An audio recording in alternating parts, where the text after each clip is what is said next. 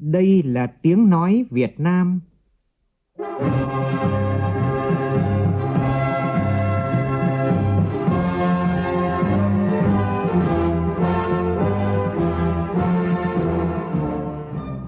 là tiếng nói Việt Nam, phát thanh từ Hà Nội, thủ đô nước Cộng hòa xã hội chủ nghĩa Việt Nam.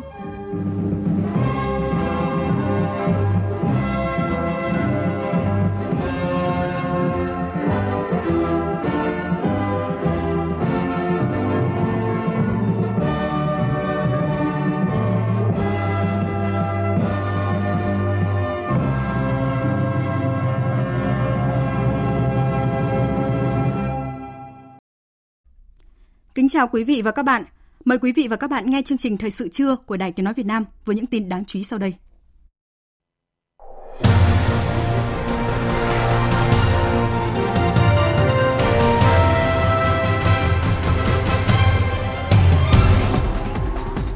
Thủ tướng Chính phủ Phạm Minh Chính dự khai mạc Diễn đàn Kinh tế Thế giới Thiên Tân năm 2023 và phát biểu tại phiên toàn thể với chủ đề đương đầu với cơn gió ngược, khởi động lại tăng trưởng trong bối cảnh mong manh tổ chức trọng thể lễ tang nguyên Bí thư Trung ương Đảng, nguyên Phó Thủ tướng Chính phủ Vũ Khoan theo nghi thức lễ tang cấp nhà nước. Hôm nay hơn 1 triệu thí sinh trên cả nước bắt đầu kỳ thi tốt nghiệp trung học phổ thông với việc nhận phòng thi và hoàn tất thủ tục dự thi. Mực nước tại các hồ thủy điện khu vực Bắc Bộ tăng nhanh. Trong phần tin thế giới, Tổng thống Nga Putin nhấn mạnh tinh thần đoàn kết và yêu nước của người dân Nga là những yếu tố then chốt giúp chấm dứt cuộc binh biến do tập quân sự tư nhân Wagner tiến hành.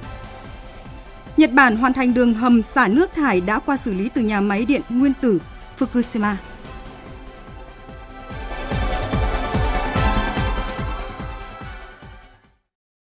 Bây giờ là tin chi tiết.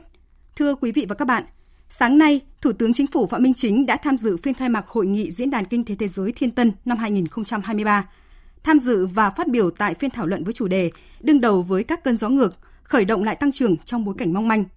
đây là phiên thảo luận đầu tiên của Hội nghị Diễn đàn Kinh tế Thế giới Thiên Tân với sự tham gia của hơn 300 đại biểu là lãnh đạo các nước tổ chức quốc tế và đại diện các tập đoàn doanh nghiệp lớn trên thế giới.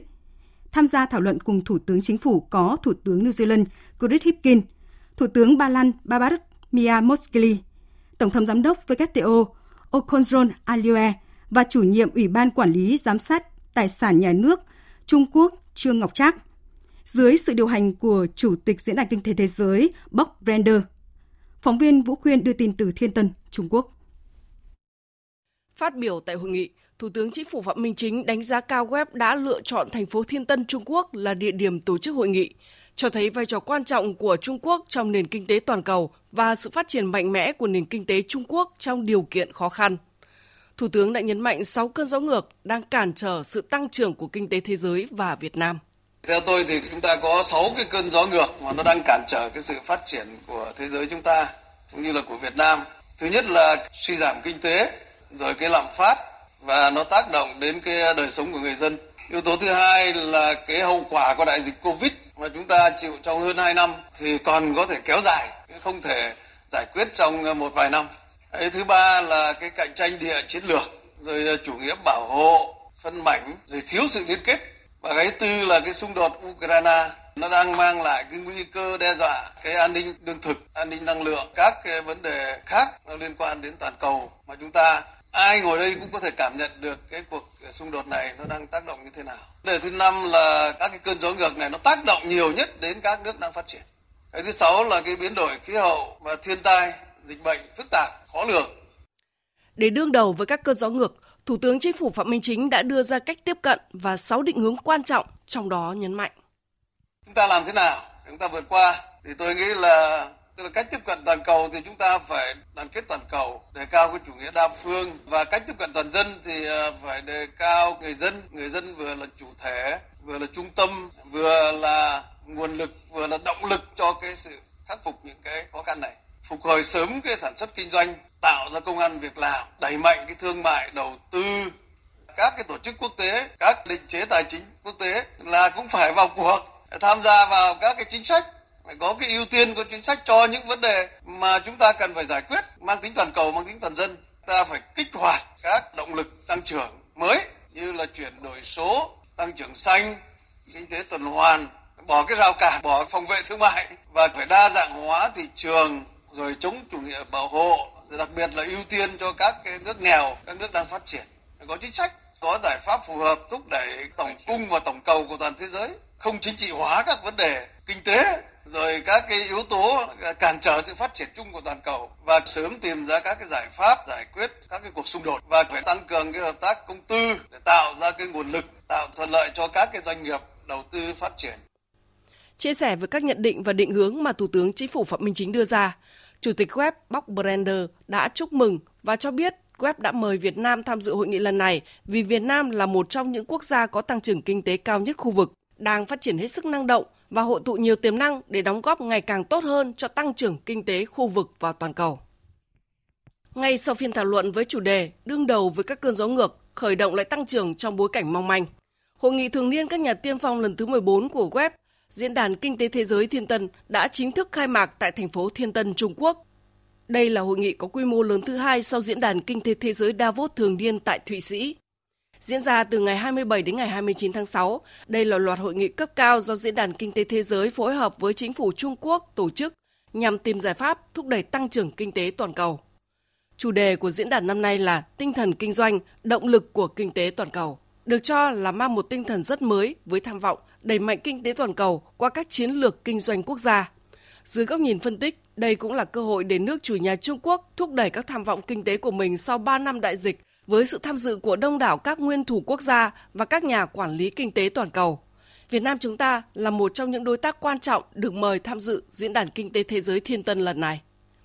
Hội nghị năm nay thu hút sự tham gia đông đảo của hơn 1.400 đại biểu là lãnh đạo cấp thủ tướng, bộ trưởng 21 quốc gia, lãnh đạo đến từ 850 tập đoàn, cơ quan, tổ chức toàn cầu. Việt Nam là một trong năm nước được lựa chọn mời tham dự ở cấp thủ tướng chính phủ bên cạnh Thủ tướng Trung Quốc, New Zealand, Mông Cổ và Barbados. Tại phiên thảo luận, lãnh đạo chính phủ các nước, tổ chức quốc tế và đại diện các tập đoàn doanh nghiệp trên thế giới đã đánh giá về tình hình kinh tế thế giới và giải pháp tận dụng hiệu quả các cơ hội để khởi động lại tăng trưởng. Các diễn giả nhấn mạnh tăng cường liên kết, tránh phân mảng, phân tách, phân rã giữa các nước, hạn chế bảo hộ, hướng nội. Các diễn giả cũng khẳng định cần tăng cường huy động các nguồn vốn đa dạng cho phát triển xanh, ứng phó với biến đổi khí hậu. Sáng nay, tại nhà tang lễ quốc gia số 5, phố Trần Thánh Tông, thành phố Hà Nội, trong niềm xúc động và tiếc thương vô hạn, Ban chấp hành Trung ương Đảng, Quốc hội, Chủ tịch nước, Chính phủ, Ủy ban Trung ương Mặt trận Tổ quốc Việt Nam và gia đình đã tổ chức trọng thể lễ viếng đồng chí Vũ Khoan, nguyên Bí thư Trung ương Đảng, nguyên Phó Thủ tướng Chính phủ theo nghi thức lễ tang cấp nhà nước. Tổng Bí thư Nguyễn Phú Trọng, Thủ tướng Chính phủ Phạm Minh Chính gửi vòng hoa viếng đồng chí Vũ Khoan. Nhóm phóng viên Việt Cường và Lại Hoa phản ánh.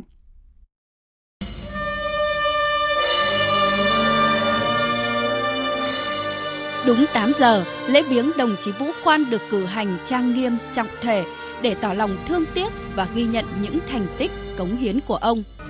Mở đầu lễ viếng, đoàn đại biểu Ban chấp hành Trung ương Đảng do Ủy viên Bộ Chính trị, Thường trực Ban Bí thư, trưởng Ban Tổ chức Trung ương Trương Thị Mai dẫn đầu vào viếng và chia buồn cùng gia quyến. Tiếp đó, đoàn Quốc hội do Ủy viên Bộ Chính trị, Chủ tịch Quốc hội Vương Đình Huệ làm trưởng đoàn vào viếng đoàn Chủ tịch nước do Chủ tịch nước Võ Văn Thưởng làm trưởng đoàn vào viếng. Chủ tịch nước ghi trong sổ tang vô cùng thương tiếc đồng chí Vũ Khoan, nhà lãnh đạo có nhiều đóng góp trong quá trình mở cửa, hội nhập, đổi mới và phát triển đất nước. Đồng chí đã cống hiến hết mình cho sự nghiệp cách mạng vẻ vang của Đảng, Nhà nước và nhân dân. Đoàn chính phủ do Bí thư Trung ương Đảng, Phó Thủ tướng Chính phủ Lê Minh Khái làm trưởng đoàn đoàn Ủy ban Trung ương Mặt trận Tổ quốc Việt Nam do Phó Chủ tịch Ủy ban Trung ương Mặt trận Tổ quốc Việt Nam Hoàng Công Thủy làm trưởng đoàn vào viếng đồng chí Vũ Khoan. Đến viếng đồng chí Vũ Khoan còn có các đồng chí nguyên lãnh đạo Đảng, Nhà nước, đoàn đại biểu các bộ, ban ngành, đoàn thể trung ương các địa phương, các đoàn ngoại giao, bạn bè quốc tế. Tại lễ viếng, nhiều người đã bày tỏ xúc động trước những đóng góp to lớn của đồng chí Vũ Khoan. Ờ, ông Vũ Khoan ấy, là một cái tấm gương sáng về cái tinh thần làm việc, lối sống hết sức giản dị.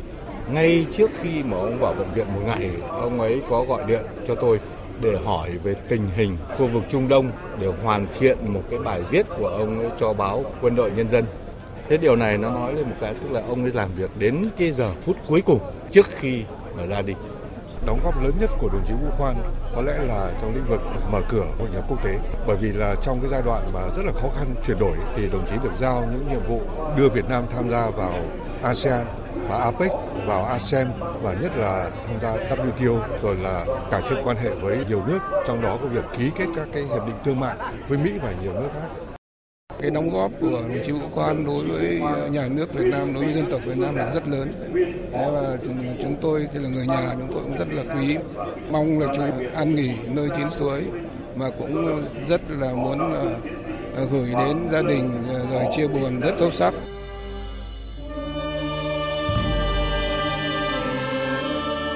Đồng chí Vũ Khoan, nhà lãnh đạo đã có nhiều đóng góp quan trọng vào quá trình mở cửa hội nhập, đổi mới và phát triển kinh tế đất nước. Ông đã để lại những kinh nghiệm hết sức quý báu xây dựng nghệ thuật đàm phán ngoại giao kinh tế quốc tế sau này.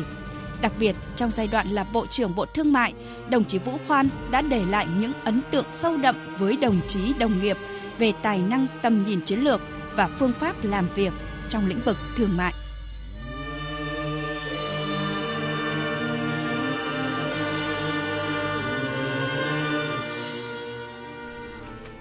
Thưa quý vị và các bạn, lễ truy điệu đồng chí Vũ Khoan diễn ra vào hồi 13 giờ 30 phút trưa nay. Lễ an táng vào hồi 15 giờ cùng ngày tại nghĩa trang Mai Dịch, thành phố Hà Nội.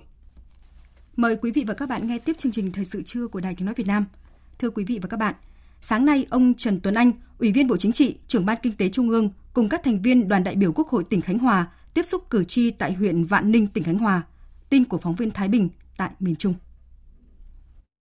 Cử tri huyện Vạn Ninh kiến nghị các cơ quan chức năng của tỉnh Khánh Hòa sớm giải quyết triệt để đơn thư kiến nghị liên quan đến đất đai, đảm bảo quyền lợi của người dân tại khu vực xã Vạn Thạnh, khu kinh tế Vân Phong, giải quyết dứt điểm việc thu hồi đất tại trạm dừng nghỉ đèo cả. Đồng thời cần có các chính sách hạ lãi suất ngân hàng để người dân bớt gánh nặng lãi vay, đầu tư phát triển kinh tế gia đình. Quá trình đầu tư xây dựng phát triển khu kinh tế Vân Phong cần đảm bảo các vấn đề sinh kế cho người dân, đảm bảo vệ sinh môi trường để phát triển bền vững. Phát biểu tại hội nghị tiếp xúc cử tri, ông Trần Tuấn Anh, Ủy viên Bộ Chính trị, trưởng ban Kinh tế Trung ương cho biết, 6 tháng đầu năm nay, tỉnh Khánh Hòa đã có những bước phát triển về du lịch, dịch vụ công nghiệp, nông nghiệp. Trong quá trình thực hiện, tỉnh cần rút kinh nghiệm từ những bài học thực tiễn, chấp hành đúng pháp luật để phát triển bền vững.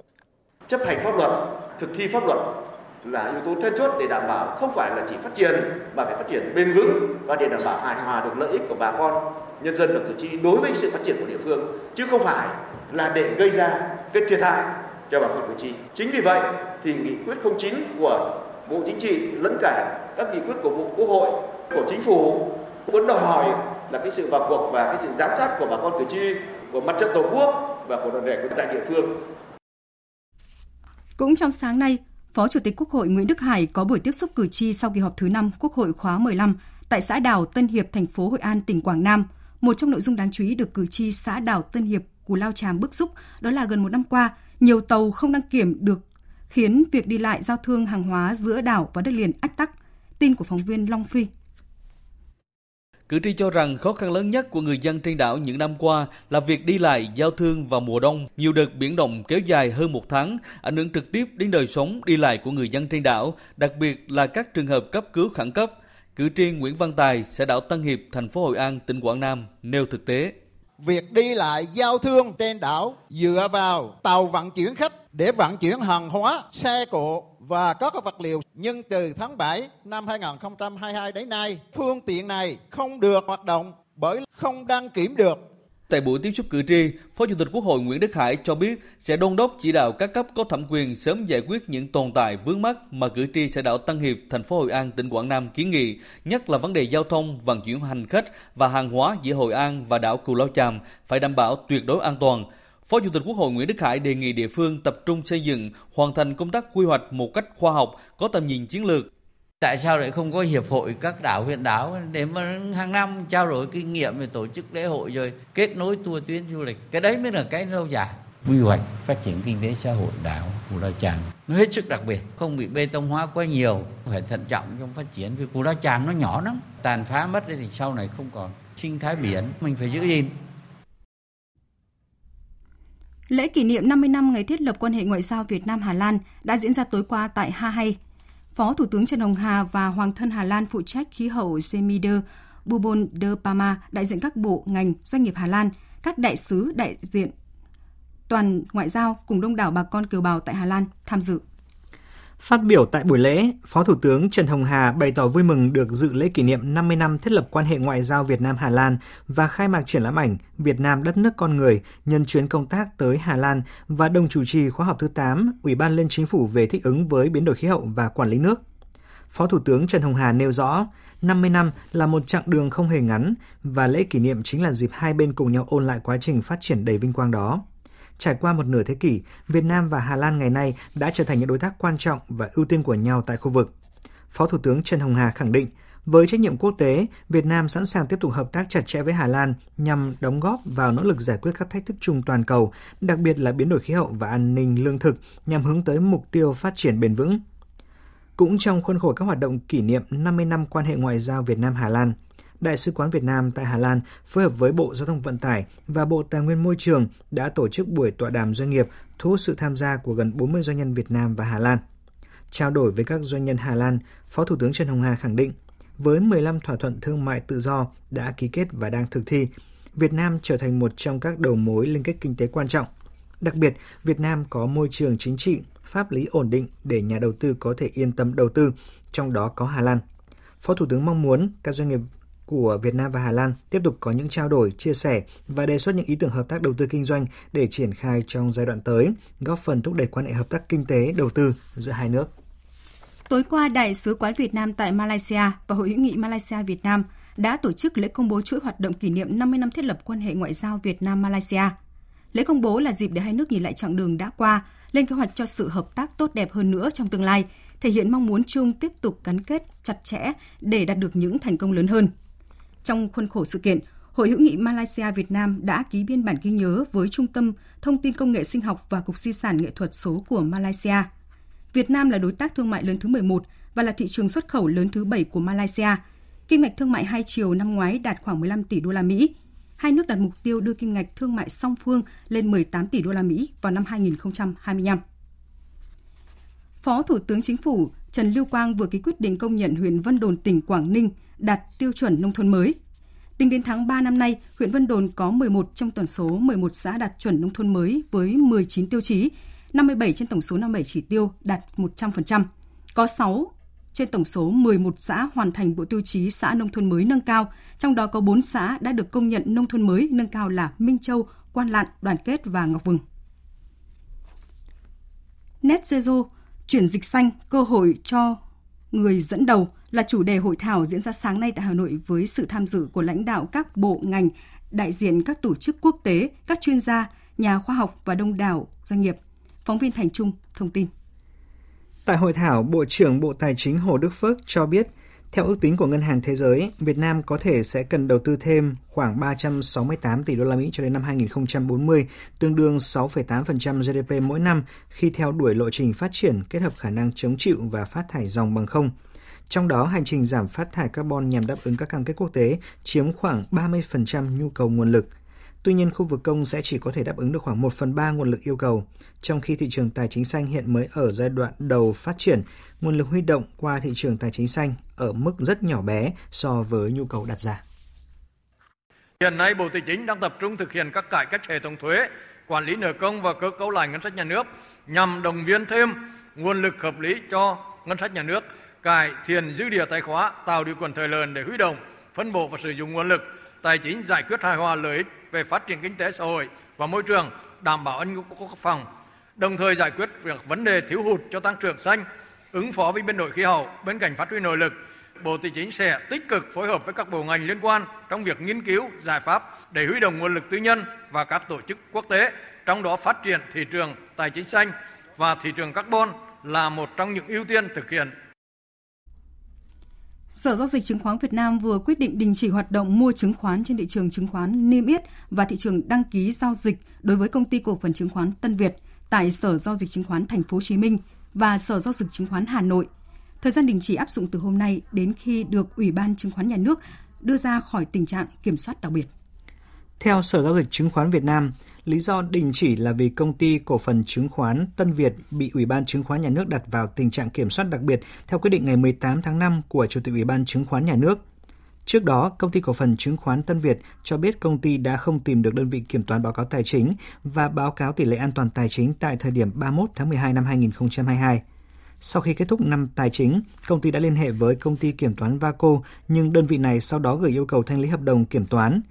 Ủy ban Chứng khoán Nhà nước đã ban hành quyết định đưa công ty cổ phần chứng khoán Tân Việt vào tình trạng kiểm soát đặc biệt, thời hạn kiểm soát đặc biệt từ ngày 18 tháng 5 đến ngày 17 tháng 9.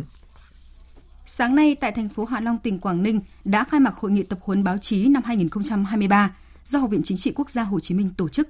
Những nội dung về đổi mới công tác báo chí, chuyển đổi số báo chí truyền thông đã được thảo luận sôi nổi. Phóng viên Đài tiếng nói Việt Nam thường trú khu vực Đông Bắc đưa tin.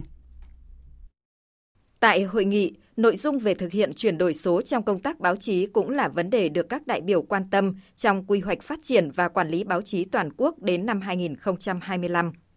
Theo đó, mục tiêu chuyển đổi số đến năm 2025 có 70% cơ quan báo chí đưa nội dung lên các nền tảng số, 50% cơ quan báo chí sử dụng nền tảng phân tích, xử lý dữ liệu tổng hợp tập trung, ứng dụng trí tuệ nhân tạo để tối ưu hóa hoạt động. 80% cơ quan báo chí vận hành mô hình tòa soạn hội tụ. 100% các cơ sở giáo dục đại học chuyên ngành báo chí cập nhật các kiến thức, kỹ năng tác nghiệp trong môi trường báo chí số. Tiến sĩ Đinh Thị Xuân Hòa, Phó trưởng khoa Phát thanh truyền hình, Học viện Báo chí và Tuyên truyền cho biết, chuyển đổi số trong giảng dạy ở Học viện Báo chí và Tuyên truyền là vấn đề tất yếu và cấp thiết trong bối cảnh chuyển đổi số quốc gia nói chung và chuyển đổi số báo chí nói riêng. Ở Học viện Báo chí và Tuyên truyền đã xây dựng mới một số những cái môn học, ví dụ như môn truyền thông và mạng xã hội, môn báo chí di động, môn báo chí dữ liệu, môn quản lý tòa soạn hội tụ và đặc biệt là mới đây có thêm một cái môn phát thanh truyền hình trong bối cảnh truyền thông số. Chúng tôi xác định là nhằm mục đích đào tạo, cung cấp cho xã hội, cho cơ quan báo chí truyền thông những nhà báo thế hệ số, đó là những nhà báo đa phương tiện, nhà báo di động có thể tác nghiệp trong các tòa soạn hội tụ trong xu hướng chuyển đổi số hiện nay. Chiều nay, học sinh lớp 12 trên cả nước sẽ làm thủ tục dự thi ở các điểm thi để dự kỳ thi tốt nghiệp trung học phổ thông năm 2023. Năm nay tổng số thí sinh đăng ký dự thi là 1 triệu 024 nghìn. Tại các địa phương tổ chức gần 2.300 điểm thi với hơn 44.000 phòng thi. Bộ Giáo dục và Đào tạo cho biết là các địa phương đã sẵn sàng để kỳ thi được diễn ra thuận lợi. Phóng viên Minh Hường phản ánh. Ngay từ đầu tháng 6, Bộ Giáo dục và Đào tạo đã tổ chức các đoàn tới làm việc về công tác chuẩn bị thi tại một số địa phương trong cả nước. Qua kiểm tra thực tế đến thời điểm này, mọi công tác chuẩn bị cho kỳ thi diễn ra theo đúng kế hoạch. Ông Bùi Văn Kiệm, Giám đốc Sở Giáo dục và Đào tạo thành phố Hải Phòng và ông Nguyễn Xuân Hồng, Phó Giám đốc Sở Giáo dục và Đào tạo tỉnh Nam Định cho biết. Chúng tôi đã chuẩn bị kỹ về à, cơ sở vật chất, trong đó có những cái địa điểm trọng yếu, đó là khu vực chấm thi và khu vực đặt địa điểm in sao đề thi cũng như là 43 điểm thi mà chúng tôi đã chuẩn bị. Trong đó chúng tôi đặc biệt chú trọng đến công tác an ninh, an toàn, bảo mật và phòng cháy chữa cháy để bảo đảm các địa điểm này là hoạt động thông suốt. Sở Giáo dục Đào tạo kiểm tra tất cả các cái điều kiện đảm bảo an toàn cho các điểm thi. Thứ nhất là điều kiện về phòng thi, thứ hai là phòng dự phòng và thứ ba là an ninh trật tự cho tất cả điểm thi chúng tôi đã đảm bảo rất là tốt. Là một trong những địa phương có số thí sinh đăng ký dự thi kỳ thi tốt nghiệp trung học phổ thông đông nhất với hơn 102.000 em, năm nay thành phố Hà Nội tổ chức 189 điểm thi tại 30 quận, huyện, thị xã. Ông Trần Thế Cương, Giám đốc Sở Giáo dục và Đào tạo thành phố Hà Nội cho biết, rút kinh nghiệm từ việc một số đề thi môn toán trong kỳ thi vào lớp 10 các trường công lập bị mờ, ban chỉ đạo kỳ thi của thành phố Hà Nội sẽ giả soát các khâu của quá trình in sao đề thi một cách kỹ lưỡng. Chúng tôi cũng có cái máy ờ, photocopy dự phòng, đề phòng nếu như các máy chính mà có vấn đề gì trục trặc thì chúng tôi có cái bộ phận dự phòng thay thế ngay. Và thứ hai nữa là chúng tôi cũng đã quán triệt với cái hội đồng in sao đề là phải kiểm tra một cách rất là kỹ càng à, đặc biệt là kiểm tra xác suất những cái vấn đề bài photocopy. Nếu có vấn đề gì thì cần phải kịp thời điều chỉnh ngay, đảm bảo để không ờ, cho các ờ, thí sinh mà bị hiểu nhầm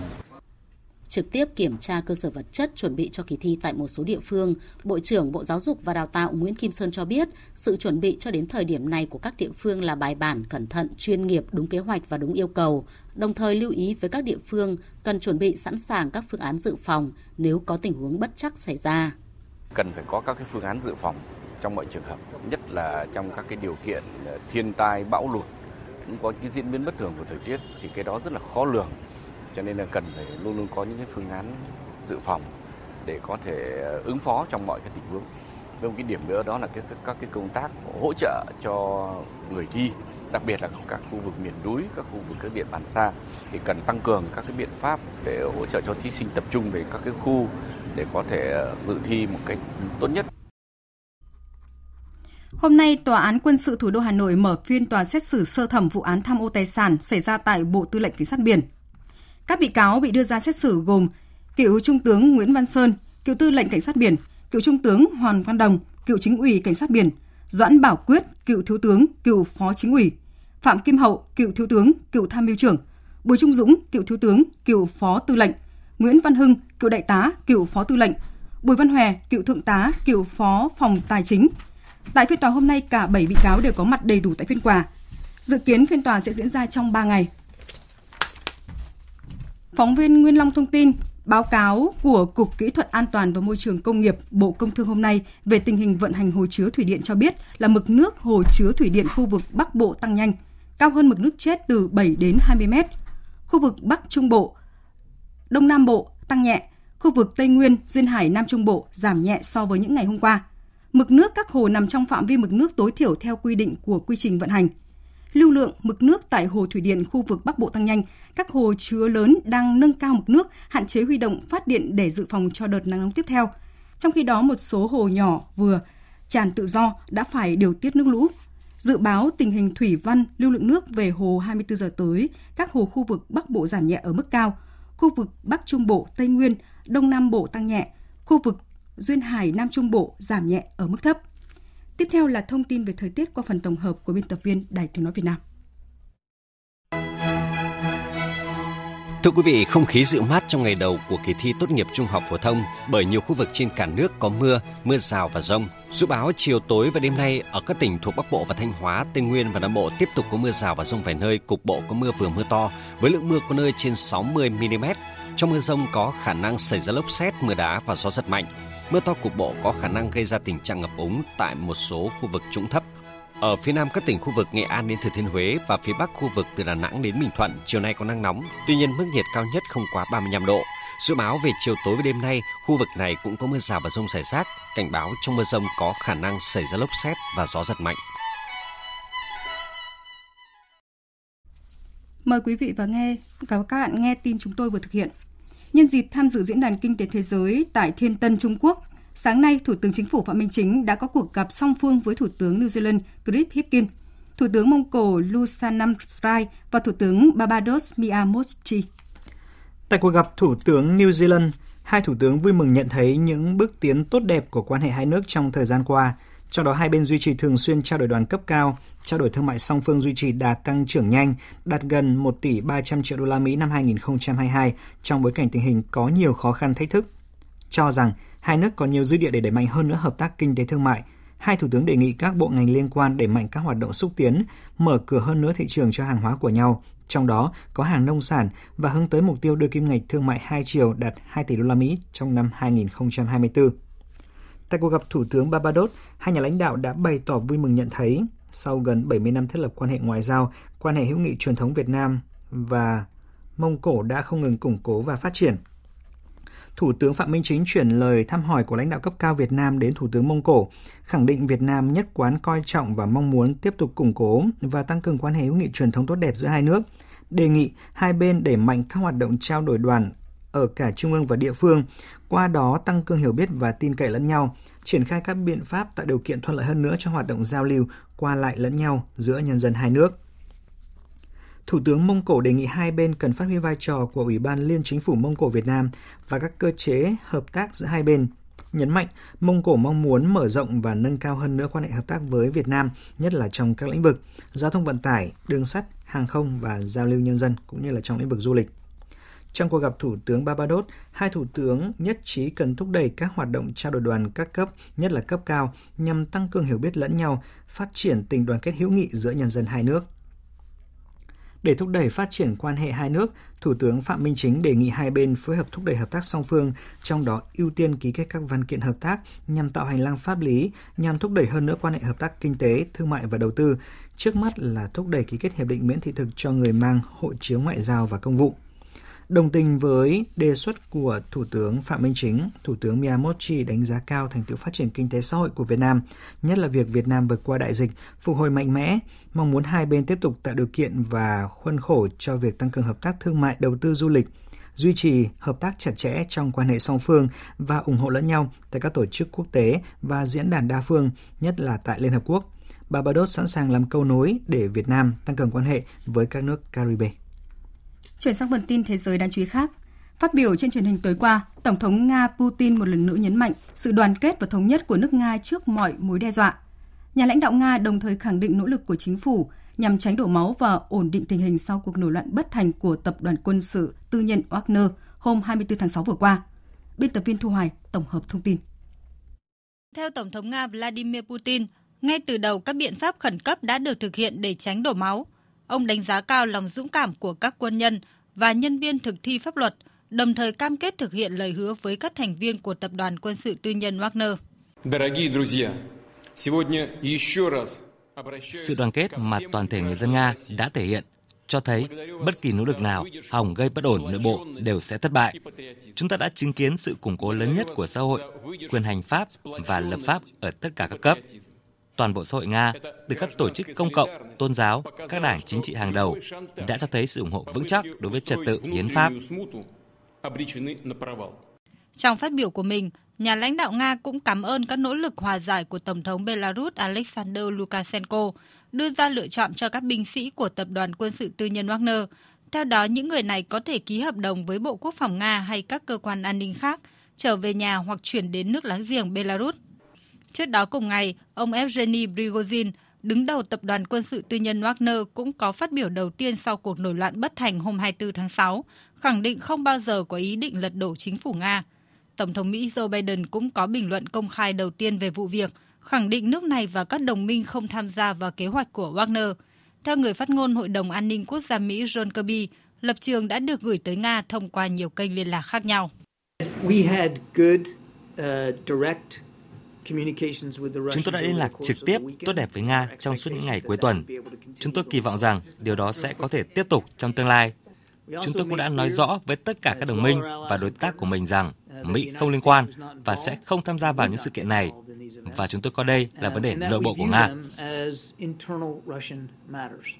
Đến thời điểm này, cuộc sống ở Nga đã trở lại bình thường. Theo Ủy ban chống khủng bố quốc gia Nga, tình hình trong nước đã ổn định, không còn mối đe dọa nào đối với tính mạng, sức khỏe, tài sản và các lợi ích của người dân. Chế độ an ninh chống khủng bố tại thủ đô và vùng ngoại ô Moscow cũng như tất cả các hạn chế đều đã được dỡ bỏ.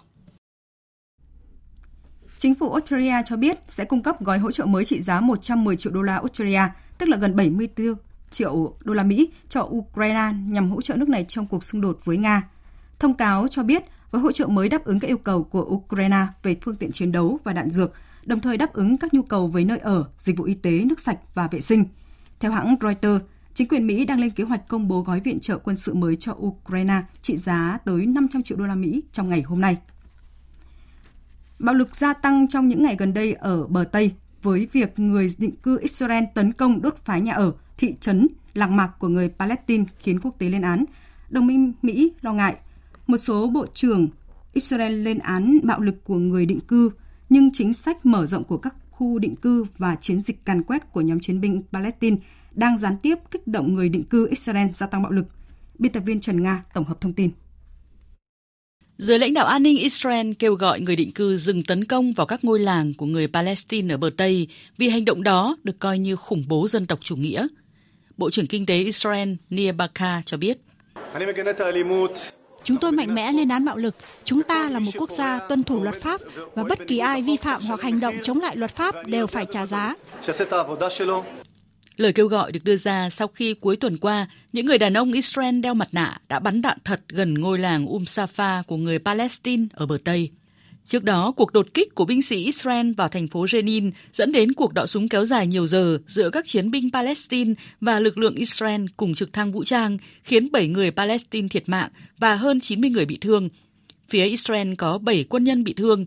Ngay sau đó, để trả đũa, hàng trăm người định cư Israel đã xông vào các thị trấn của người Palestine ở bờ Tây như Tukmus, Aya, sát hại một người Palestine và đốt cháy hàng chục ngôi nhà và ô tô. Cộng đồng quốc tế cho rằng chiến dịch truy quét các nhóm chiến binh Palestine cùng chính sách không ngừng mở rộng các khu nhà định cư ở bờ Tây chính là nguồn cơn gây bạo lực. Hôm qua 26 tháng 6, chính phủ Israel lại phê duyệt dự án xây dựng thêm khoảng 5.700 đơn vị nhà ở cho người định cư Do Thái ở bờ Tây. Dự án này cũng đã được Hội đồng Quy hoạch tối cao của Israel thông qua, bất chấp sự phản đối của Mỹ. Việc chính quyền Israel liên tục bật đèn xanh cho các dự án mở rộng nhà định cư đang khiến các khu định cư ngày càng dày đặc và tần suất xô sát ngày càng lớn giữa người định cư Do Thái với người Palestine. Bằng chứng là ngay sau các cuộc đấu súng giữa các chiến binh Palestine và lực lượng Israel, người định cư thường trả đũa bằng những vụ đốt phá tấn công làng mạc của người Palestine. Người phát ngôn của Hội đồng An ninh Quốc gia Mỹ đã ra tuyên bố việc mở rộng các khu định cư làm suy yếu khả năng tồn tại về mặt địa lý của giải pháp hai nhà nước, làm trầm trọng thêm căng thẳng và làm tổn hại thêm lòng tin giữa hai bên. Ai Cập, Mỹ và nhiều nước đang kêu gọi chính phủ Israel có biện pháp chấm dứt ngay lập tức các vụ tấn công đẫm máu nhằm hạ nhiệt căng thẳng ở bờ Tây và hành động đầu tiên là ngừng mở rộng định cư, một trong những mầm mống chính gây ra xung đột. Iran đang cố gắng thúc đẩy tiến trình đàm phán hạt nhân với các cường quốc thế giới để đạt được kết quả tích cực. Phóng viên Ngọc Thạch đưa tin. Người phát ngôn Bộ Ngoại giao Iran Nasser Kanaani ngày hôm thứ Hai nói rằng có nhiều cách tiếp cận ngoại giao trong đàm phán hạt nhân và Iran sẽ đàm phán để đạt được kết quả tích cực. Ông Kanani lưu ý rằng Iran đang nỗ lực ngoại giao để đạt được điều đó trên cơ sở các bên phải thể hiện quan điểm, ý chí nghiêm túc. Quan điểm của chính phủ Iran là tìm kiếm các mối quan hệ cân bằng dựa trên sự tôn trọng lẫn nhau. Trước đó, các nguồn tin khu vực và quốc tế tiết lộ rằng chính quyền của Tổng thống Mỹ Joe Biden đã đàm phán gián tiếp với Iran thông qua Oman. Tổng thống Iran Ibrahim Raisi mới đây xác nhận rằng việc khôi phục thỏa thuận hạt nhân nằm trong chương trình nghị sự của nước này nhằm tìm cách dỡ bỏ các lệnh trừng phạt Ông Raisi cho biết có một số hồ sơ trên bàn đàm phán, đồng thời nhấn mạnh nếu các bên đàm phán áp dụng các cách tiếp cận ôn hòa, các cuộc đàm phán sẽ tiếp tục và đạt được kết quả mong muốn. Nhật Bản chính thức hoàn thành đường hầm dưới biển dùng xả nước thải đã qua xử lý từ nhà máy điện nguyên tử Fukushima ra biển. Công trình này đã được Nhật Bản tập trung xây dựng từ nhiều năm trước đó. Ngày mai, Ủy ban Quy chế năng lượng nguyên tử của Nhật Bản sẽ bắt đầu kiểm tra lần cuối trang thiết bị trước khi xả nước thải đã qua xử lý từ nhà máy Fukushima ra biển. Sau khi khâu kiểm tra này kết thúc, toàn bộ quy trình chuẩn về mặt trang thiết bị được coi như là hoàn tất.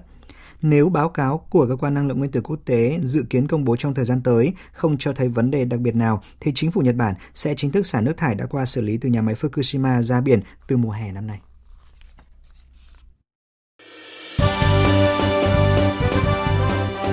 Thời sự tiếng nói Việt Nam. Thông tin nhanh. Bình luận sâu. Tương tác đa chiều.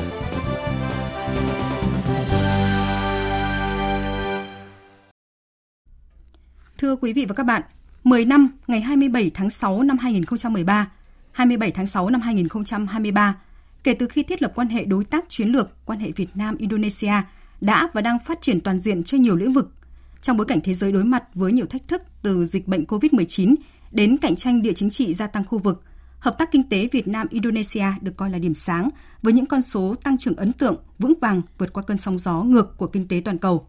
Phóng viên Phạm Hà, thường trú Đài Tiếng nói Việt Nam tại Indonesia có bài viết đề cập. Năm 2020-2021, kinh tế thế giới chững lại do tác động của đại dịch COVID-19. Tuy nhiên, khối lượng thương mại Việt Nam và Indonesia vẫn giữ được đà tăng với kim ngạch thương mại năm 2020 đạt 8,2 tỷ đô la Mỹ, năm 2021 đạt 11,5 tỷ đô la Mỹ, lần đầu tiên vượt mục tiêu kim ngạch 10 tỷ đô la Mỹ như cam kết của lãnh đạo cấp cao hai nước.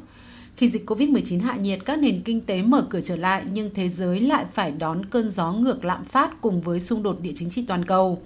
Tuy nhiên, hợp tác kinh tế Indonesia-Việt Nam vẫn vững vàng trước những thách thức. Tính riêng 4 tháng đầu năm 2023, kim ngạch thương mại song phương đã đạt hơn 4,2 tỷ đô la Mỹ, trong đó xuất khẩu sang Indonesia đạt 1,6 tỷ đô la Mỹ, tăng 9% so với cùng kỳ năm 2022. Đại sứ Việt Nam tại Indonesia Tạ Văn Thông bày tỏ lạc quan năm 2023, kim ngạch thương mại song phương Việt Nam Indonesia có thể đạt hoặc vượt mức 15 tỷ đô la Mỹ, sớm hơn so với mục tiêu của lãnh đạo cấp cao hai nước đề ra. Sắp tới thì chúng tôi cũng đang đề nghị là Ủy ban hỗn hợp hai nước về mặt hợp tác kinh tế thương mại sớm họp phiên thứ tư tại Jakarta để mà hai bên đưa ra các cái biện pháp nhằm thúc đẩy hơn nữa cái quan hệ hợp tác về kinh tế và thương mại trên các cái lĩnh vực khác nhau đặc biệt là trong lĩnh vực là thương mại là làm sao là hai nước phải đạt được cái mục tiêu thương mại hai chiều là 15 tỷ đô la. Một điều đáng chú ý đó là trong bối cảnh kim ngạch xuất khẩu nông sản sụt giảm tại các thị trường chính như Mỹ, Liên minh châu Âu, thị trường Indonesia lội ngược dòng nhập nông sản Việt ồ ạt trong nửa đầu năm nay. Dữ liệu từ Hải quan Việt Nam cho thấy 5 tháng đầu năm trong top 10 quốc gia nhập khẩu lớn, Indonesia có sự tăng trưởng đột biến khi tăng mua hầu hết các loại nông sản Việt. Trong đó các mặt hàng xuất khẩu chủ lực của Việt Nam sang nước này như thủy sản, rau quả, cà phê, gạo đều tăng mạnh so với cùng kỳ năm 2022. Những tín hiệu lạc quan là ngày càng có nhiều doanh nghiệp Việt Nam và Indonesia tích cực tham gia vào các cơ hội thương mại đầu tư. Các cuộc gặp gỡ kết nối kinh doanh giữa các công ty Việt Nam và công ty Indonesia do Thương vụ Việt Nam tại Indonesia phối hợp tổ chức đều nhận được sự quan tâm của nhiều doanh nghiệp Indonesia đến để tìm kiếm cơ hội hợp tác đầu tư. Ông Fasika Kheru Jaman từ công ty PT Delta Wiawa Besama, nhập khẩu gạo tham gia hội thảo kết nối giao thương Việt Nam Indonesia cho biết. Chúng tôi cũng đã có các đối tác từ các quốc gia khác, nhưng chúng tôi cũng muốn tìm hiểu về gạo của Việt Nam. Tôi thực sự thấy gạo Việt Nam có nhiều thế mạnh như gạo Japonica với chất lượng gạo ngon mà đặc biệt là giá thành thấp hơn một số loại gạo khác như gạo Nhật Bản. Việt Nam và Indonesia đều là hai nền kinh tế có nhiều tiềm lực đang trỗi dậy phát triển nhanh chóng. Indonesia là nền kinh tế lớn thứ 16 trên thế giới, trong đó tầng lớp trung lưu có quy mô ngày càng tăng, là thị trường còn nhiều dư địa cho các sản phẩm hàng hóa của Việt Nam. Với Indonesia, Việt Nam cũng đang là thị trường có nhiều tiềm năng để Indonesia thúc đẩy hợp tác cả về thương mại và đầu tư. Hai bên cần tận dụng những cơ hội mới, tiếp tục chia sẻ và hợp tác chặt chẽ hơn, biến thách thức thành cơ hội, biến áp lực cạnh tranh thành động lực để đổi mới và phát triển. Giám đốc điều hành tập đoàn Sipucha, ông Budiasa Chawinata chia sẻ những thuận lợi hay khó khăn của doanh nghiệp Indonesia khi đầu tư vào Việt Nam. Government of Vietnam is welcoming Chính phủ Việt Nam có chính sách đầu tư cởi mở cho doanh nghiệp. Bất cứ quốc gia nào chính phủ có chính sách chào đón các nhà đầu tư cũng là một thuận lợi. Ngoài ra, nền tảng quan hệ tốt giữa Việt Nam và Indonesia cũng thuận lợi để các nhà đầu tư hay doanh nghiệp hai nước tìm kiếm cơ hội tại hai quốc gia. Tuy vậy, cũng còn một số vấn đề vướng mắc cần giải quyết đối với các nhà đầu tư. Trước hết là những rào cản về quy định, luật nước sở tại. Mặc dù vấn đề này đã được cải thiện nhiều trong thời gian gần đây, nhưng vẫn còn một số quy định mới hay thay đổi khiến một số doanh nghiệp gặp khó khăn. Tất nhiên các doanh nghiệp cũng cần phải thích nghi bằng cách tham vấn và điều chỉnh để thực hiện các hoạt động kinh doanh của mình. Với những cơ hội như hiện nay, Indonesia và Việt Nam có nhiều tiền đề quan trọng để thúc đẩy hợp tác thương mại. Nhìn vào xu hướng tăng trưởng tích cực ở cả hai quốc gia, Indonesia và Việt Nam rất có thể chiếm 60% GDP của ASEAN trong những năm tới và là động lực tăng trưởng nhanh trong khu vực sau đại dịch. Tiếp theo chương trình như thường lệ là trang tin đầu tư tài chính và bản tin thể thao. Trang tin đầu tư tài chính. Thưa quý vị, thưa các bạn, giá vàng trong nước hôm nay quay đầu giảm. Vàng SJC hiện ở mức 67 triệu đồng một lượng. Công ty trách nhiệm Bảo Tín Minh Châu niêm yết giá vàng dòng Thăng Long mua vào ở mức 55 triệu 670 000 đồng một lượng và bán ra là 56 triệu 520 000 đồng một lượng. Trên thị trường ngoại tệ, Ngân hàng Nhà nước niêm yết tỷ giá trung tâm của đồng Việt Nam với đô la Mỹ áp dụng cho hôm nay ở mức 23.761 đồng một đô la. So với phiên giao dịch cuối tuần trước, tỷ giá trung tâm tăng 6 đồng một đô la. Nghị định 23 năm 2023 của Chính phủ có hiệu lực thi hành kể từ ngày 1 tháng 7 tới. Nghị định 23 sửa đổi Nghị định 89 năm 2016 quy định điều kiện đối với hoạt động đại lý đổi ngoại tệ, hoạt động cung ứng dịch vụ nhận và chi trả ngoại tệ của tổ chức kinh tế và Nghị định 88 năm 2019 quy định về xử phạt vi phạm hành chính trong lĩnh vực tiền tệ và ngân hàng. Giấy phép thành lập bán đổi ngoại tệ đã cấp cho cá nhân tự động hết hiệu lực và cá nhân phải chấm dứt hoạt động đổi ngoại tệ Cá nhân có nhu cầu tiếp tục thực hiện hoạt động đổi tiền của nước có chung biên giới phải thành lập tổ chức kinh tế để được Ngân hàng Nhà nước chi nhánh tỉnh biên giới xem xét cho phép thực hiện hoạt động đại lý đổi tiền của nước có chung biên giới theo quy định. Bộ Xây dựng vừa có báo cáo gửi Thủ tướng Chính phủ về việc giải ngân gói tín dụng nhà ở xã hội, nhà ở công nhân 120.000 tỷ đồng và giao Sở Xây dựng một số địa phương ra soát hồ sơ lập danh sách dự án trình Ủy ban nhân dân tỉnh thành phố công bố công khai trên cổng thông tin điện tử của địa phương. Về lý do chậm giải ngân gói tín dụng 120.000 tỷ đồng, theo giả soát của Bộ Xây dựng là do các dự án đang trong quá trình hoàn thiện thủ tục đầu tư. Trên thị trường chứng khoán, phiên giao dịch sáng nay VN Index tiếp tục đà tăng và vượt lên hơn 1.135 điểm nhờ sắc xanh lan tỏa trên bảng điện tử, nhưng nhóm blue chip phân hóa dần khiến cho chỉ số dần mất đi động lực và quay trở lại với trạng thái rằng co nhẹ trên vùng tham chiếu sau đó. Kết thúc phiên giao dịch sáng nay, VN Index đạt 1.132,25 điểm, HNX Index còn 230,85 điểm. Đầu tư tài chính biến cơ hội thành hiện thực. Đầu tư tài chính biến cơ hội thành hiện thực. Quý vị và các bạn thân mến, thông tin từ Ngân hàng Nhà nước cho thấy hiện nay thanh toán không dùng tiền mặt, trả tiền bằng mã QR đang khá cao. Trong 5 tháng đầu năm nay, thanh toán bằng mã QR tăng trưởng hơn 150% về số lượng so với cùng kỳ 2022. Điều này phản ánh xu hướng dịch chuyển sang thanh toán điện tử, thanh toán không dùng tiền mặt ngày càng gia tăng, ghi nhận thực tế của phóng viên Đài Tiếng nói Việt Nam. Tại khu chợ dân sinh thuộc phường Xuân Đỉnh, quận Bắc Từ Liêm, thành phố Hà Nội, ghi nhận từ hàng rau, hàng thịt lợn, cá cho tới hàng đồ khô, ra nào cũng đều có sẵn một mã QR được dán nơi thuận tiện nhất. Chị Nguyễn Thanh Hòa, tiểu thương tại chợ tạm Xuân La, quận Tây Hồ, thành phố Hà Nội cho biết. 50% người ta sẽ trả bằng tiền mặt và 50% người ta trả bằng quét mã. Bây giờ thời đại 4.0 rồi, quét mã thì họ sẽ không phải mang tiền trong người và sẽ linh hoạt hơn trong cái khoản thanh toán. Một trong những lý do người tiêu dùng ưu tiên lựa chọn thanh toán qua mã QR là vì hình thức này giúp họ thanh toán tiện lợi và nhanh chóng hơn trả tiền mặt. Thời gian quét mã QR nhanh hơn thời gian khách hàng phải trả tiền mặt và đợi người bán hàng trả lại tiền thừa. Về những thuận tiện của việc thanh toán bằng mã QR, chị Trịnh Kim Chi, một nhân viên văn phòng, nói. Lúc tra tiền thì chỉ cần mở điện thoại ra, chia hóa đơn hoặc là quét mã chuyển khoản cái là xong ngay.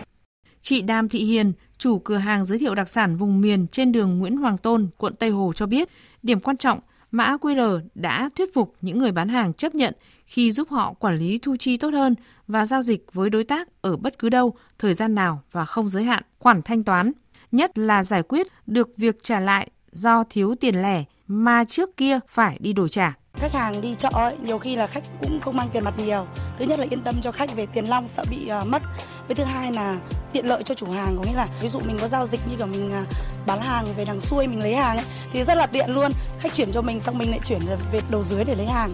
Lý giải về việc những mã QR ngày càng phổ biến, các chuyên gia kinh tế cho rằng điều quan trọng nhất là chi phí đầu tư thấp, chỉ cần một tờ giấy in với mức phí chưa tới 1.000 đồng, không cần tới máy tính, một quầy thu ngân hay máy POS. Thống kê của Hiệp hội Ngân hàng, trong 5 tháng đầu năm nay, thanh toán bằng mã QR lại tiếp tục tăng trưởng hơn 150% về số lượng so với cùng kỳ năm ngoái. Trong khi đó, giao dịch thực hiện qua ATM giảm gần 5% về số lượng và trên 6% về giá trị. Điều này cho thấy thanh toán qua mã QR đang chiếm tỷ lệ cao nhất với 55% các giao dịch thanh toán số hiện nay và dự báo tỷ lệ này còn có thể tiếp tục tăng trong nhiều năm tới.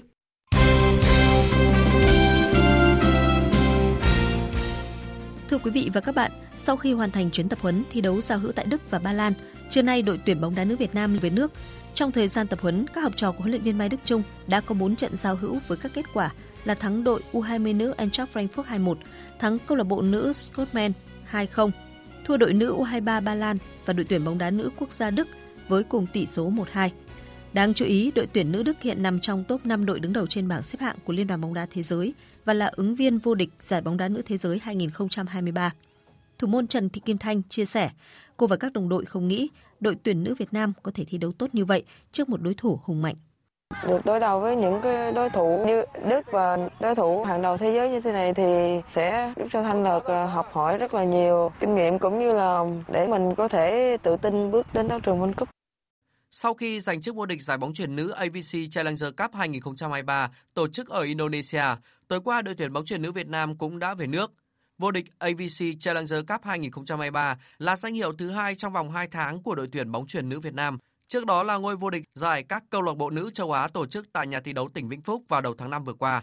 Truyền 2 Đoàn Thị Lâm Oanh bày tỏ. Em muốn gửi lời cảm ơn đến người hâm mộ đã luôn đồng hành cùng em cũng như đội tuyển, đội giành chức cúp vô địch. Nhưng mà em thấy đội vẫn còn rất là nhiều thiếu sót và trong thời gian tới thì để có thể thi đấu thật tốt ở Pháp thì à, em và đội sẽ cùng nhau cố gắng tập luyện thật tốt để khắc phục được những điểm yếu của mình và em hy vọng là sắp tới thì đội sẽ thi đấu thật thành công. Với kết quả vừa giành được tại giải ABC Challenger Cup 2023, đội tuyển bóng chuyền nữ Việt Nam sở hữu tấm vé đi dự giải FIVB Challenger Cup 2023 tổ chức tại Pháp vào cuối tháng 7 tới. Ngoài giải đấu này, trong tháng 7 và tháng 8 năm nay, đội tuyển bóng chuyền nữ Việt Nam còn tham gia nhiều giải đấu khác. Huấn luyện viên Nguyễn Tuấn Kiệt cho biết. Trong tháng 7 và tháng 8 thì trước giải VTV Cup thì đội tuyển bóng chuyền Việt Nam sẽ lại tham gia hai cái giải, một cái giải ở Vĩnh Phúc từ ngày mùng 4 tháng 8 và một cái giải là giải gọi là C League, nghĩa là bốn đội Đông Nam Á, Việt Nam, Thái Lan, Indo và Philippines, xong lại bay sang Thái Lan thi đấu, có nghĩa là mật độ rất là dày. Nếu như trong một số ngày tới mà bàn luyện đội tuyển cùng liên đoàn thống nhất được cái việc là tìm được nhà tài trợ cũng như thống nhất được việc là chúng ta sẽ tham gia giải ở Pháp thì đồng nghĩa với việc rằng là kế hoạch của đội tuyển sẽ phải thay đổi. Cái số lượng vận động viên sẽ phải thay đổi, không thể gọi được 18 vận động viên được vì chúng ta sẽ phải chia ra làm hai đội hình. Cái đấy là trong thời gian tới thì ban luyện đội tuyển cùng liên đoàn sẽ làm việc rõ. Với hai chức vô địch liên tiếp tại các giải đấu cấp độ châu lục, đội tuyển bóng chuyền nữ Việt Nam đã vươn lên hạng 49 trên bảng xếp hạng của Liên đoàn bóng chuyền thế giới và đứng hạng 6 châu Á. Còn khoảng 2 tháng nữa, ASEAN lần thứ 19 sẽ khởi tranh tại thành phố Hàng Châu, tỉnh Chiết Giang, Trung Quốc. Boxing là một trong những môn được kỳ vọng sẽ mang về huy chương cho đoàn thể thao Việt Nam tại đấu trường danh giá này. Sắp tới, 12 võ sĩ sẽ đi tập huấn tại Uzbekistan từ ngày 12 tháng 7 đến ngày 12 tháng 8. Boxing Việt Nam tham dự ASEAN 19 với mục tiêu là phấn đấu giành huy chương vàng. Ông Vũ Đức Thịnh, phụ trách môn boxing Tổng cục Thể dục Thể thao cho biết. Từ đây đến ASEAN thì không còn một cái giải nào nữa nhưng mà chúng ta sẽ tập trung cho các vận động viên đi tập huấn dài hạn ở nước ngoài. Đặc biệt là chúng ta sẽ cho các vận động viên sang bên Uzbekistan là có một nền boxing rất là tốt. Chúng ta sẽ đưa vận động viên sang đó. Lê Đức Phát đang là một trong những tay vợt triển vọng của cầu lông Việt Nam. Kể từ đầu năm đến nay, vận động viên sinh năm 1998 đã tham gia 5 giải đấu quốc tế. Trong đó thành tích nổi bật nhất là hai tấm huy chương bạc ở giải Sipucha Hà Nội 2023 và Kazakhstan Future Series 2023. Mục tiêu của tay vợt này là tiếp tục tham gia các giải đấu quốc tế để tích lũy điểm và lọt vào top 80 trên bảng xếp hạng cầu lông thế giới. Thì đầu năm đến giờ thì mình cũng có tham dự một số giải quốc tế đặc biệt là ở cái giải Việt Nam Sibucha ở Hà Nội thì à, mình vào được đến chung kết thì thực sự cái giải đấu đó là một cái bước đệm giúp cho mình tự tin cảm thấy có thêm nhiều động lực để cố gắng thi đấu các giải quốc tế sắp tới thật là tốt và chuẩn bị thật tốt cho Olympic 2024. Để đạt được mục tiêu đã đề ra, trong khoảng thời gian còn lại của năm 2023, Lê Đức Phát dự kiến sẽ tham dự 10 giải đấu quốc tế, trong đó có giải cầu lông Việt Nam Open tổ chức vào tháng 9 tới tại thành phố Hồ Chí Minh. Ngoài việc cải thiện vị trí trên bảng xếp hạng cầu lông thế giới, Lê Đức Phát còn hướng đến đấu trường cao hơn là Olympic 2024. Mình bắt đầu chạy đua Olympic so với các tay vợt khác hơi trễ. Người ta bắt đầu chạy đua từ năm trước rồi, từ năm 2022 rồi, nhưng mà mình năm nay 2023 mình mới bắt đầu chạy đua cái điểm Olympic. Thì mình có hơi bị thụt lùi so với các vận động viên khác, nhưng mà điều đó vừa là khó khăn nhưng mà cũng là cái động lực cho mình cố gắng hơn và mình sẽ cố gắng hết sức. Tối qua tại nhà thi đấu Cầu Giấy Hà Nội diễn ra trận đấu thứ 17 của giải bóng rổ chuyên nghiệp Việt Nam VBA 2023. Đương kim vô địch Sài Gòn Heat đã vượt qua Thăng Long Warriors với điểm số 91-88. Đây là trận thắng thứ 5 liên tiếp của Sài Gòn Heat và đội bóng này đang dẫn đầu bảng xếp hạng, còn Thăng Long Warriors xếp thứ hai qua 3 trận thắng và 2 trận thua. Cũng tại nhà thi đấu Cầu Giấy, tối nay diễn ra trận đấu thứ 18 của mùa giải khi Hồ Chí Minh City Wing đọ sức với Cần Thơ Catfish. Dự báo thời tiết Phía Tây Bắc Bộ chiều có mưa rào và rông vài nơi, chiều tối và đêm có mưa rào và rông rải rác, cục bộ có mưa vừa mưa to, nhiệt độ từ 24 đến 34 độ. Phía Đông Bắc Bộ và Thanh Hóa có mưa rào và rông rải rác, cục bộ có mưa to đến rất to, nhiệt độ từ 24 đến 33 độ. Khu vực từ Nghệ An đến Thừa Thiên Huế ngày nắng, phía Nam có nắng nóng, chiều tối và đêm có mưa rào và rông vài nơi, Phía Bắc nhiệt độ từ 24 đến 33 độ, phía Nam từ 24 đến 35 độ. Khu vực từ Đà Nẵng đến Bình Thuận ngày nắng, phía Bắc có nơi có nắng nóng, chiều tối và đêm có mưa rào và rông vài nơi. Riêng phía Nam chiều tối có mưa rào và rông rải rác, nhiệt độ từ 24 đến 35 độ. Tây Nguyên chiều và tối có mưa rào và rông rải rác, cục bộ có mưa vừa mưa to, nhiệt độ từ 20 đến 32 độ. Nam Bộ chiều và tối có mưa rào và rông rải rác, cục bộ có mưa vừa mưa to, nhiệt độ từ 24 đến 35 độ. Khu vực Hà Nội có lúc có mưa rào và rông, nhiệt độ từ 25 đến 31 độ. Dự báo thời tiết biển Vịnh Bắc Bộ, vùng biển từ Quảng Trị đến Quảng Ngãi có mưa rào và rông rải rác, tầm nhìn xa trên 10 km, giảm xuống từ 4 đến 10 km trong mưa, gió Đông Nam đến Nam cấp 3 đến cấp 4. Vùng biển từ Bình Định đến Ninh Thuận, vùng biển từ Bình Thuận đến Cà Mau và vùng biển từ Cà Mau đến Kiên Giang có mưa rào và rông vài nơi, tầm nhìn xa trên 10 km, phía Bắc gió Đông Nam cấp 3 đến cấp 4, phía Nam gió Tây Nam cấp 4.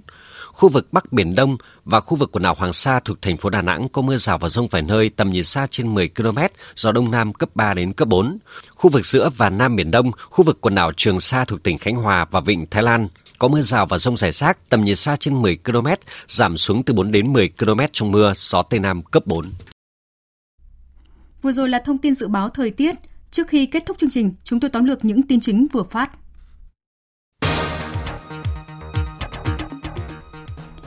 Dự phiên thảo luận đầu tiên của Hội nghị Diễn đàn Kinh tế Thế giới được tổ chức tại Thiên Tân, Trung Quốc sáng nay. Thủ tướng Chính phủ Phạm Minh Chính đã đưa ra cách tiếp cận và 6 định hướng quan trọng để giải quyết 6 cơn gió ngược mà thế giới nói chung cũng như Việt Nam nói riêng đang đương đầu. Thủ tướng khẳng định Việt Nam tiếp tục tập trung triển khai ba đột phá chiến lược về hạ tầng, thể chế, nhân lực. Quan điểm xuyên suốt của Việt Nam là không hy sinh công bằng, an sinh xã hội, bảo vệ môi trường để chạy theo tăng trưởng đơn thuần, theo ước tính của Ngân hàng Thế giới, Việt Nam sẽ cần đầu tư thêm khoảng 368 tỷ đô la Mỹ cho đến năm 2040, tương đương 6,8% GDP mỗi năm, khi theo đuổi lộ trình phát triển kết hợp khả năng chống chịu và phát thải dòng bằng không. Trong đó, hành trình phát thải giảm carbon nhằm đáp ứng các cam kết quốc tế chiếm khoảng 30% nhu cầu nguồn lực. Tổng thống Nga nhấn mạnh tinh thần đoàn kết và yêu nước của người dân Nga là những yếu tố then chốt giúp chấm dứt cuộc binh biến do tập đoàn quân sự tư nhân Wagner tiến hành. Tổng thống Putin cho biết các biện pháp nhằm tránh đổ máu đã được thực hiện nhanh chóng ngay từ đầu. Ông cũng cảm ơn Tổng thống Belarus đã góp phần giải quyết vụ binh biến. Theo kế hoạch, Nhật Bản chính thức hoàn thành đường hầm biển dùng xả nước thải đã qua xử lý từ nhà máy điện nguyên tử Fukushima ra biển từ mùa hè năm nay. Công trình này đã được Nhật Bản tập trung xây dựng từ nhiều năm trước.